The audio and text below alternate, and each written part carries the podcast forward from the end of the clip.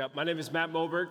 Uh, welcome to church. First time here at the table. We are glad that you are here at the table. Happy Mother's Day. I echo all of Debbie's sentiments. Um, both, both seeing those who are celebrating this day and others who are struggling through it. It's all real, it all matters, it all belongs. Listen, before we start this portion of the program where we dive deeper into the scripture, let me say what I always say if you hear nothing out of this space that is helpful for you, if nothing out of this space is equipping or empowering as you face the struggles of tomorrow, hear this at least. Who you are is more important than what you do, even if what you do gets more attention than who you are. Y- your essence, the core story of who you are, it outweighs the external things that you put out there. The likes on Facebook, the productivity that shows up on the stat sheet the things that say, hey, is this enough for all of that? No, no, no. Here's that sobering space where you look in the mirror and you go, like, wait, you're enough as is. You're loved as is. You're sufficient as is. Let's start there. If you hear nothing else out of this space tonight, at least hear that. It is Mother's Day. Um, it's a beautiful day. My mom looked me in the eyes today and she said she would come to church. I don't see her. So I'm trying to, oh my gosh, right on cue. There she is. Ladies and gentlemen, standing ovation. Hey, get on your feet. That's Tammy Moberg. Let's go. that is a woman of valor. She, um, you know, I poop my pants every day for the first year after we met, and yet still she shows up. It's amazing. It is Mother's Day. It is that special space on the calendar where we get to pause and recognize the efforts, the investment, the, the cost to self that these women have paid time and time again. I read a stat today, you guys. Becky, tell me if this is true, mother of five. Where by the time a child is 18, moms take on an extra 18,000 hours of work per child. Is that true? And yet you get one day of the year and sharks get a week. I don't understand it. It does not make sense to me. Make it make sense, can't do so. One of the things I'm recognizing though is Debbie was sharing a little bit about Mother's Day and recognizing the it's a three letter word, mom, M O M, but it comes with a wide range of emotions attached. Whether you are celebrating or you are struggling, one of the things that is fascinating to me is that the word mom comes with a pregnancy attached. It leaves a mark on you. You have something from her, regardless if you have a relationship with her. I promised my wife today I wouldn't get like ADHD Matt Moberg and go off on a rabbit trail about epigenetics, but I hope y'all will at some point soon because what we come to find in modern science today is that we are all formed, impacted by our moms, regardless if we have a relationship with them, regardless if we have a name for them. Like our moms, are the people we come from, our ancestral line that we spring up out of, it, it leaves a mark on us. It changes who we are. And I want us to think about that a little bit because, for good or bad, for better or worse, burden or blessing, one of the two, it matters. Who you are today is a product of who they were yesterday. And that does call us, as a people who are faithful to what is true, what matters most, it calls us to pay attention to those things, which calls my mind to the man named Alfred Nobel. You don't know him, but let me call your mind back to the motherland, Sweden, that is, 1894. Uh, there was a family who owned a factory and it was set on fire. An explosion went wrong. I want to say it was nitroglycerine, but I'm not sure I'm saying that right. But something went awry. The factory went on fire, and four lives were taken. One of the lives that was taken was a man named Emil Nobel, who was the younger brother of the 29 year old at the time, Alfred Nobel. Alfred was distraught ruined, wrecked. He was traumatized by the loss of baby bro. And this is a guy who studied biochemistry, who studied the life of explosive, trying to figure out what's the best way to go about this particular medium. And he said, You know what I'm going to do? How we've been doing it is all broke. Let's do something better. I'm going to make a safe alternative to what is. And he did. In 1867, he comes up with this uh, safer explosive that he patented at that point called dynamite. Have you heard of it? Maybe? Yeah. His intent was we need explosives to create better roads, railways, carve out canals, create tunnels. This is important. This is imperative that we figure out how do we go about employing people to do this hard and heavy lift without injuring more along the way. My brother died doing this work. Is there a safer way that people can do this work? And he came up that with dynamite, and it took off. It did just that. When he patented it, immediately it was a success. People started to implement it, lives were saved, canals were carved, railroads were made, like tunnels were, all of it was good. That's not the whole story, though, because three years after, in the Franco German War, it immediately became implemented in the warfare. It was made to be used for cannons, and lives were taken like that. Before it was more like that.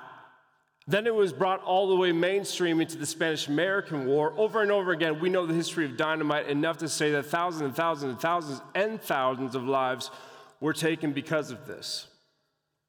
20 years after, Alfred had this heartache of losing his younger brother and creating a safer alternative, which got perverted into a weapon of war, another heartache struck this young man's heart. His older brother, Ludwig, had a heart attack died in France when Alfred was living in France. And the papers heard that some Nobel had died. And what had happened was, after he died, Alfred woke up the next morning trying to find his feet again. And he woke up to the papers reading not about Ludwig's death, but about his death. The merchant of death is dead. Rewind real quick. I don't know if I made it clear. Let me try one more time. So, this is a man who set out in the aftermath of losing baby brother to try to create some kind of safer alternative to explosive reality. We need to figure out how do we use explosives? How do we use uh, TNT? How do we try to create these roads in a man- manner that doesn't put other lives at risk? And then one morning, after the night when his brother died of a heart attack, he wakes up and he doesn't read the obituary of his older brother, Ludwig he reads his own, and it says, The merchant of death is dead. I don't have it in that screenshot, but I'll tell you right now that the following paragraphs were scathing. They talked about how this man alone was responsible for the thousands of casualties that were caused on battlefields across the world. Because of this man and his thirst for blood, his thirst for violence, Alfred's reading all of this and he's going, That's not what I set out to provide. That's not what I set out to do. He does this moment where he sits with the paper, he sits with the story, and he says, I do not want to be held in this way when I actually am no longer able to be held. When I'm gone, is this really how I'm going to go on? Is my story, is this really the impact intentions to the side. Is this really the seeds of the story that I leave with the people that I'm going to leave it with? Is that how I'm going to remember the merchant of death? He has this profound moment where he says, That's, I have a second chance here.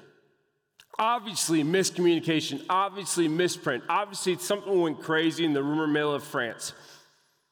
But he had the rare opportunity to sit before himself, the obituary of him, and say, That's not it. I would like a second crack at writing the title of that. It's not Merchant of Death. I want to produce something of peace. I want to produce something that is healing. I want to produce I want people who are in my wake to say about my life, that man he came, he saw, he did some things and he was gone, but in the aftermath we can all objectively look at him and go like it was good. Right now we're not there. He made a pivot in his life. The rest of his life he gave towards figuring out, like, how do we actually contribute to what is peacemaking? If my life is being read in this particular kind of way, what's the alternative? And at the end of his life, 95% of his finances, 95% of his fortunes, 95% of all that he'd accrued over the years to this death making machine, he gave to the foundation of the Nobel Peace Prize program. celebrating all different fields that were all producing different kind of benefactory means of enhancing the human society as we know it today. And so now we celebrate the Nobel Peace Prizes, the Dr. Kings, the Mahali, all the, we, we, we pause in our lives to recognize this man that was once named in an obituary accidentally as the merchant of death. He had the chance to sit with us, we read it, and say, That's not how I want my story to be told. Have you ever actually paused to consider how you want your story to be told? Have you ever actually like said, like, okay, at some point, my point will come. I'm here for a minute and then I'm not here much longer. How's that story going to be told? How will I be held when I'm no longer for others available for others to hold? Man, I was watching. Anybody seen that Air movie? MJ, the shoes, Nike. John, it's good, isn't it? There's that moment though at the end where there's that compelling speech that Sonny Vaccaro makes, and he looks around the table and he goes, "Guys, let's be clear. All of us We've done big things, monumental things in our own lives, business careers, personal relationships, all these different things. You won't be remembered. He might. Michael Jordan might. But you won't. You won't be remembered. And for me, outside of all the things that that movie was trying to say, like that moment right there was that sobering reminder of you won't be remembered. By and large, in the general public, none of us will be remembered. But Jen, your kids will. Drew, your kiddos will. The people that you've loved along the way, they certainly will remember you. So when we think about these days like Mother's Day, it's not just some obligatory mark on the calendar that's been forced upon us by Hallmark and others. It's that moment to pause and go like there are the original influencers in our lives. They will be here for a moment. And yet that the brevity of that moment has shaped our lives. It's left a mark. You know, church folk come all the time. I get an email every once in a while from somebody who wants to talk about can you, can you explore alongside of me the what happens to us when we die? Right? That drives a lot of people to church. What happens to us when we die? And while we are ill equipped, Debbie and I and everybody else, to actually articulate with any kind of conviction around like this is what's going to happen in the afterlife, all the ambiguities around it. No, we can't do that for you. But you have a say in what happens after your life. You have a say what happens when you are gone. How Savona's going to carry your name. How Wyatt and Sawyer will carry my name. We, we do have a say in preemptively uh, aligning our lives to the obituary title that we want. Do we think about these things enough? If you're not going to be remembered, how are you going to be a seed? How are you going to spring into a tree? Mom is not just a title, it's also a task. Dad is not just a title, it's also a task. You get the chance, the rare opportunity of carrying this amazing responsibility of stewarding all of your energies towards how do I enable and equip and empower this one small human being to grow into a flourishing person who lifts the rooms they walk into, who is compassionate on those who are left out, who seeks justice for those who are ignored, who stands up when everybody else walks away. It's not small, it's massive, it's huge. Paul understood this. The Apostle Paul, he is, um, you know, it's fast. I'm going to try not to go on a diatribe here, but there's this moment between Paul and Peter when they're thinking about like who are the fellows that we need to mentor to take on the reins of the church as. It's a patriarchal culture. The church is part of that. And they're looking at all the young men around them. Paul says, you know, John Mark, who's the writer of Mark, he's like, I like him, but he kind of strayed at that one point and so I'm not fully for him. Peter was like, I'm for him. I'll take him. He'll be my protege if you need him to be. And Paul's like, that's fine. I won't fight you for him. But there was this moment where Paul went to Ephesus, nearly got stoned to death, where he came across this man who was known by all others in the city and was spoken of highly, a young man named Timmy. I mean, biblically, it's Timothy. This is like Paul's guy. If you read the Gospels front to back, if you read the pastoral letters of Paul front to back, he recognizes that Timmy, Timothy is the man that he needs. In fact, he appoints him to leadership of one of the biggest port cities of his time, that of Ephesus. He says, Timothy, you're the guy. Yes, you're young. You're not like seminary trained. There's a couple wrinkles we probably should iron out, but you are the one we've been looking for. You're the one I want to pass my mantle of ministry upon. And Timothy steps up. And so, First Timothy is this letter of like, if you're going to be a pastor, pragmatically, here's what you should know do this, don't do that. Be this way, for sure, don't be that way. They should be your leaders. Get those fellas, get them out of here. they don't have what it takes. I didn't mean to point at you, Jerome, when I said get them out of here. yeah. But in First Timothy, you get this glimpse of like Paul passing along these pastoral instructions, not what you get at Second Timothy. Second Timothy is a different story. Second Timothy, you know, in First Timothy, you get Paul in a different place too. First Timothy, Paul is like, you know, some people have abandoned me. They're not necessarily for my walk. Second Timothy is like, everybody's left me. Nobody loves God like me. I'm all alone. It's dark. It's got sharp edges. It's intense. It's, it's like pregnant with all kinds of emotions. Paul is near his death. Nero's got him at the edge of his sword. The time has come for Paul to die. He soon will be beheaded, actually. And he looks at Timothy through letter form and says, You're the one still. What's interesting, though, and most people don't pick up on it, is that in 2 Timothy 4, I want to say verse 16, Paul makes it clear that Timothy, who was appointed to be the pastor of this church in Ephesus, he's been removed from his pulpit. We don't know what happened. We don't know what went south. We don't know if he did something stupid. We don't know if something stupid was done to him. But Paul says, you know, I'm going to have Tychicus be the leader now. But I'm writing you this letter all the same.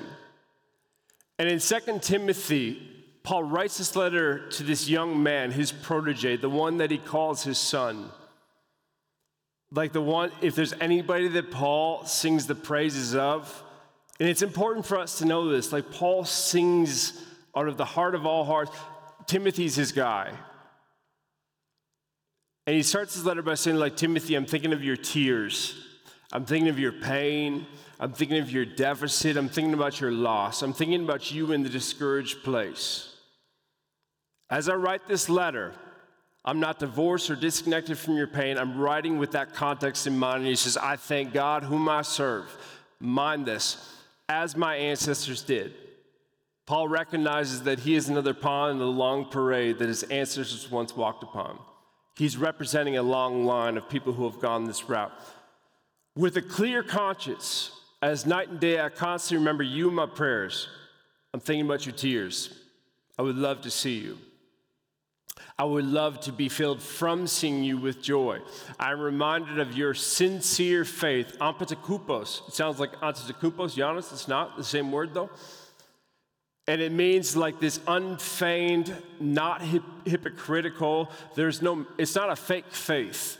It's genuine, it's sincere. I'm reminded of your f- for real, nitty gritty, honest doubts, faith, belief, disgust anger, angst, answers, questions. I remember, I remember that faith, which didn't start with you.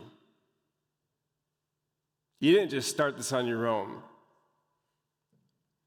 It first lived in your grandma, Lois. Tim, you remember when Grandma Lois used to read you those Bible stories with her eyes closed tight while you were tucked into your bed? You remember when grandma used to force you to come on that front row of the church and sing those songs? You're like, why am I here? But she is so into it. I'm reminded of that faith that I saw in Lois. She didn't know who you would be. She didn't know that you'd come to lead the Ephesian church. She didn't know that you'd be forever immortalized in the scriptures.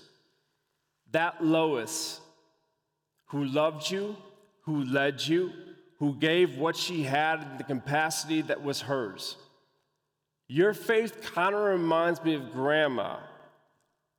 That same faith that was passed down to grandma's daughter, your mama, Eunice, who took you on your knee and told you that in the midst of all the insecurities of life, all the ambiguities, all the things we cannot figure out, God is good. We're not crazy.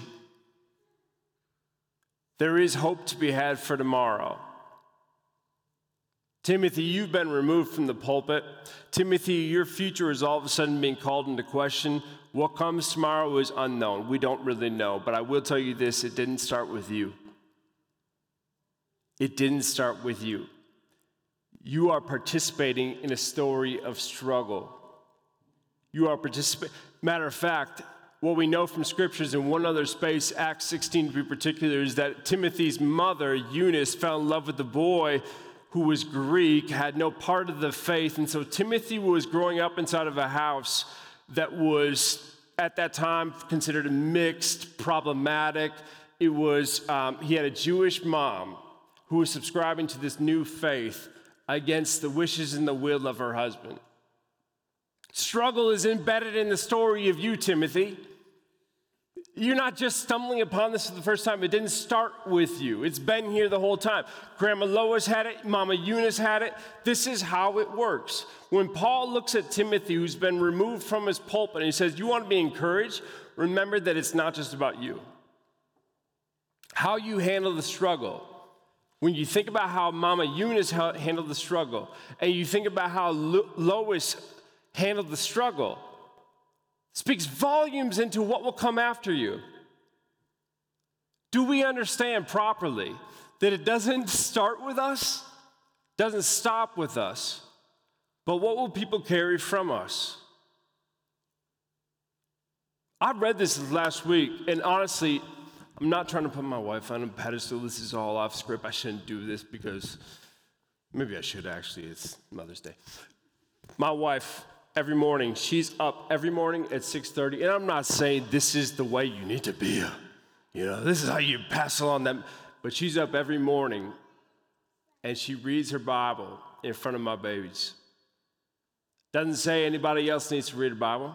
Doesn't say this is what you need to do. But I will tell you, every morning it leaves a mark on me because I want to watch Sports Center, and she's over there reading her Bible.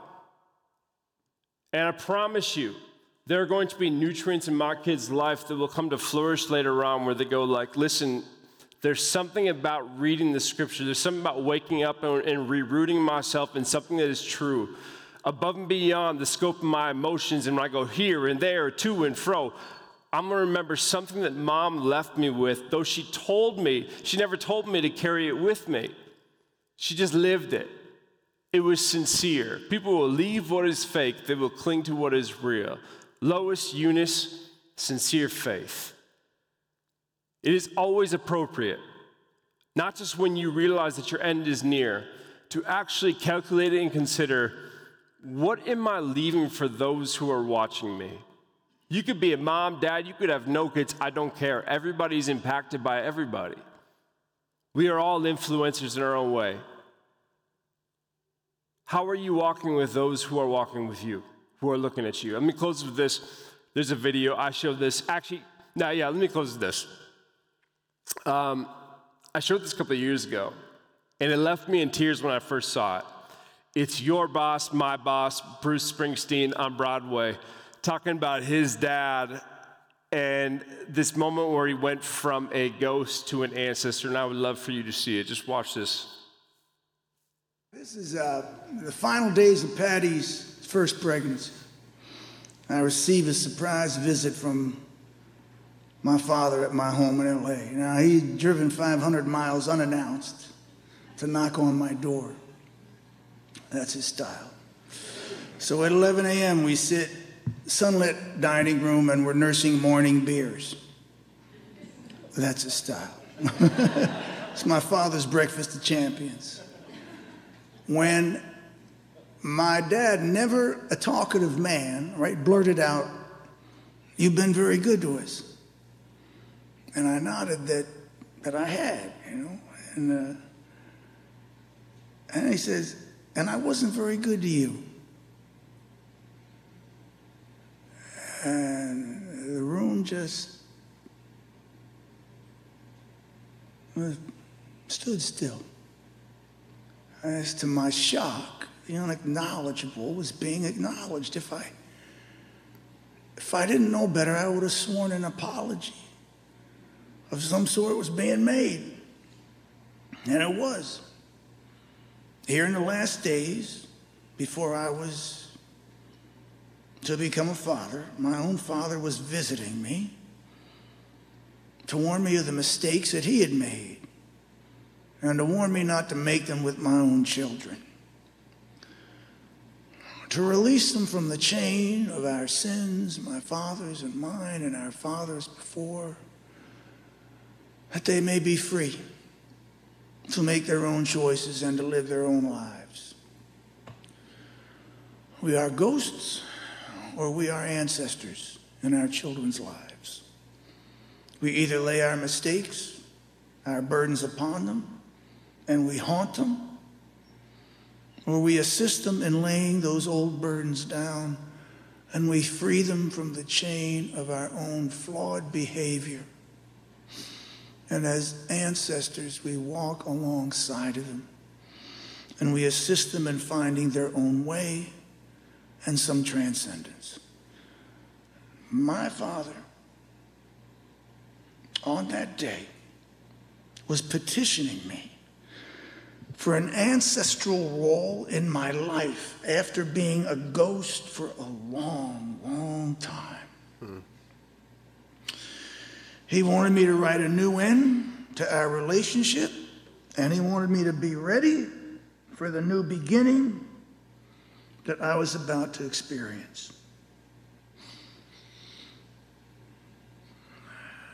It was the greatest moment in my life with my dad. Hmm and it was all that I needed. Amen. Will you pray with me?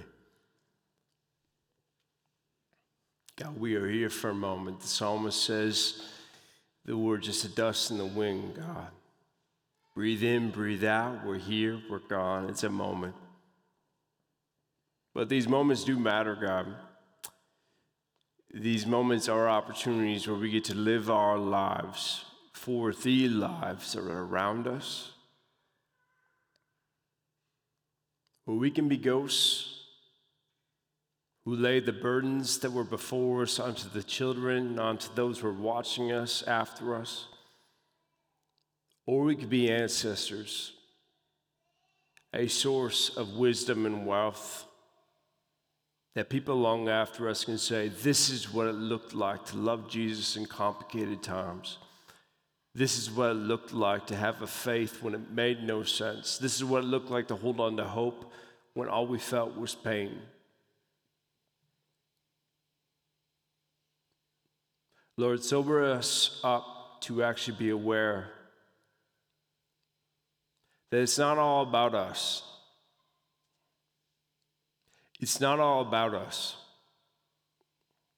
It feels like it's all about us, but it's not all about us. God, give us wisdom to guide us. In Christ's name, together we all pray. Amen. Um, there are a few things that really jumped out to me from what Matt said. And this idea of passing on the mantle and what are you um, giving to the next generation. And then there was also something that I don't know if you intended this, that this was more like, a, here's your job, come do this. But I took it as like, let the magic happen. Um, something like kind of enchanting about what we get to do as people who are in relationship with one another. And um, it made me think of there's this Mat Kearney song, and in it he has a spoken word artist. And one of his lines is um, babies who speak half human and half God. And it always, whenever I hear that, I think, man, I want that ability to hear that from other people. Um, not only what the words that we say to one another, but the way that the divine speaks through us. And I'm hoping that that's the mantle I can pass on to my kids. Um, as you pointed out, you know, is it who's sleeping over there? Is it Sawyer? Oh, okay. Um, but my mom let me do that for me, or she did that for me when I was little. I have core memories of laying in my mom's lap at church and her brushing my hair, not making me stay awake for the sermon. I stayed awake today. Um, but I think of what, what is that joy? What is that hope? What is that magic we're passing along? And you know, sometimes I feel like we complicate it, um, but for a child, it's pretty it's pretty easy. Um, with our kids, we'll talk about you know like uh, where do you see God? And one day I was in the car with our kids, and uh, Jude was like, all completely on his own. He's like, "Hey, mommy, I see God in race cars," and I was like, "That's awesome. That's what I want the mantle to be. I want it to be something magical and hopeful and." And I believe that that's something that we have here as well. And I hope that we have the ears um, to hear each other speak that half human and half God. And I, it makes me think of um, that last night that Jesus was with his friends.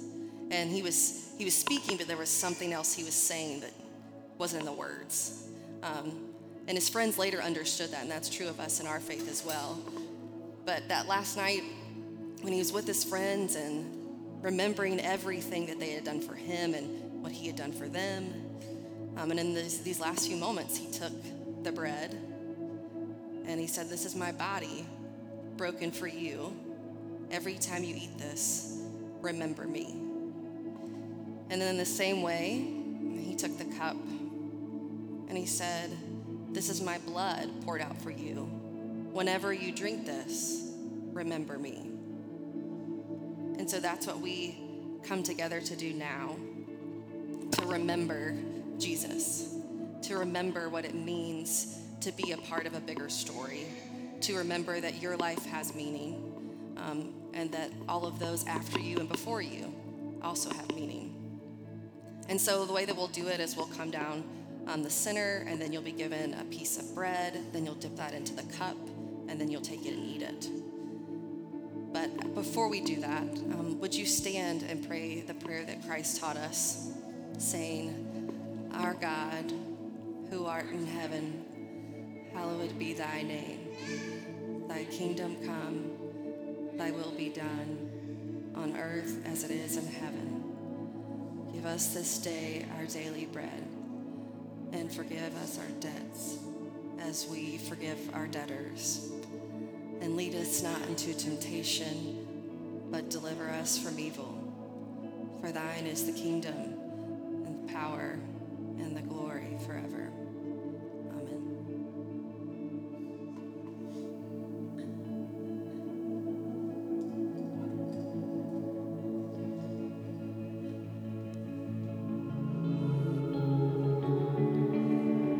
As we close out this space, and we remember that the only love we can offer up to others is the love that we have received ourselves. Will you close your eyes, hold out your hands, and hear these words from the heart of God?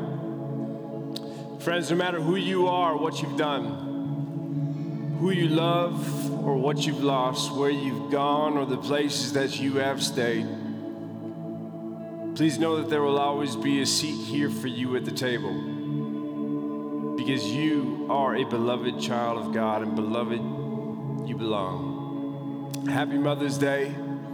Parents, your kids are outside right now, somewhere in the streets. Go get them as soon as possible. Was that the announcement? Did I say it wrong? They're outside. That was enough. Okay. We love you guys. Go in peace.